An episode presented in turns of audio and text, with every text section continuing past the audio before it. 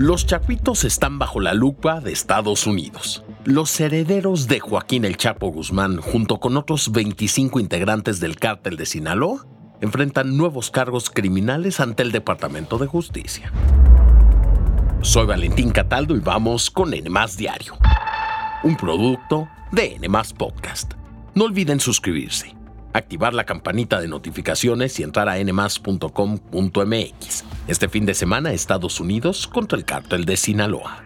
La crisis de fentanilo tiene nombre y apellido para el Departamento de Justicia. Según su titular Mary Garland, Ovidio, Iván y Jesús Alfredo Guzmán se hicieron cargo del cártel de Sinaloa tras la detención de su padre Joaquín Guzmán Loera en 2017. Entre los acusados hay ciudadanos chinos, proveedores de químicos utilizados para fabricar fentanilo, un intermediario para la venta de estas sustancias en Guatemala y un comerciante de armas de fuego en Estados Unidos. El Departamento de Justicia está atacando cada aspecto de las operaciones del cártel. En cuanto a los chapitos, se les señala como autores materiales del asesinato de funcionarios del gobierno y de torturar a sus víctimas. También se presume que los Guzmán habrían lanzado a algunas de sus víctimas a tigres para ser devorados. La fiscalía busca que los tres sean condenados a cadena perpetua como su padre.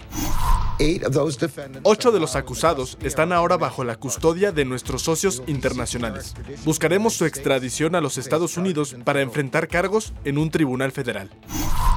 Ovidio está preso, pero Iván Archibaldo y Jesús Alfredo siguen prófugos de la justicia. La DEA, la agencia antidrogas estadounidense elevó a 10 millones de dólares la recompensa por información que facilite la detención y condena de cualquiera de los dos. Algunos legisladores estadounidenses han sugerido que es necesaria una intervención de sus fuerzas de seguridad en México. China niega que su país esté involucrado en el trasiego de esta droga o sus precursores químicos. Nuestro país, por su parte, ha tenido diferencias de opinión con ambos países.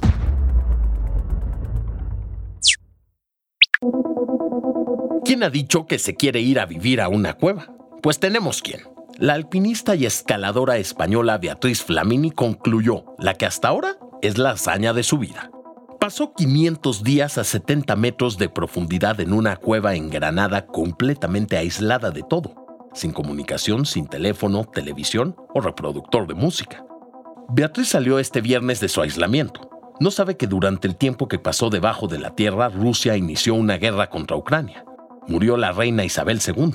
Donald Trump podría ser encarcelado e incluso el gobierno de Macron aprobó la reforma de pensiones y las calles de Francia están en llamas debido a las protestas.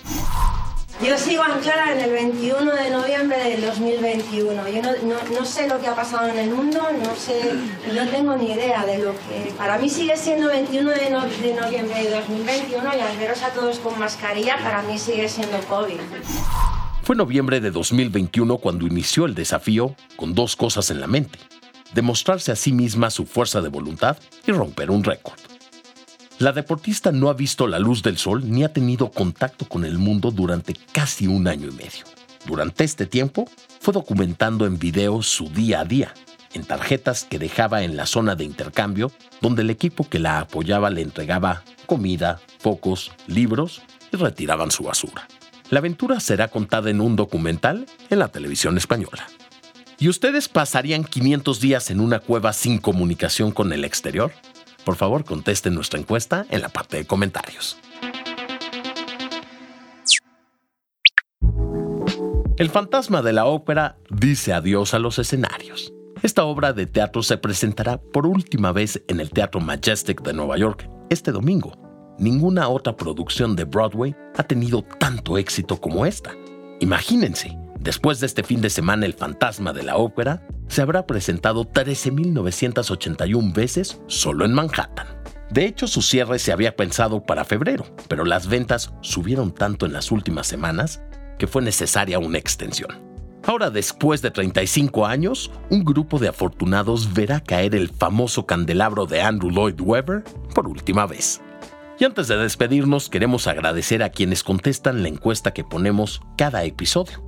Ahora sabemos que la mayoría de ustedes prefiere usar boletos cuando se suben al metro de Ciudad de México, aunque algunos usan más la tarjeta de movilidad integrada. Y sobre el concierto de Rosalía en el Zócalo, varios hubieran preferido a Bad Bunny, aunque ninguno piensa ir a formarse con anticipación para el show. Si nunca has contestado una de nuestras encuestas, anímate. Están en la parte de abajo, donde van las letras de las canciones. Eso es todo por hoy. Espero que tengan un excelente fin de semana y no olviden activar la campanita de notificaciones, suscribirse y entrar a nmas.com.mx. Nos escuchamos en el próximo episodio de N Diario, un producto de N Podcast.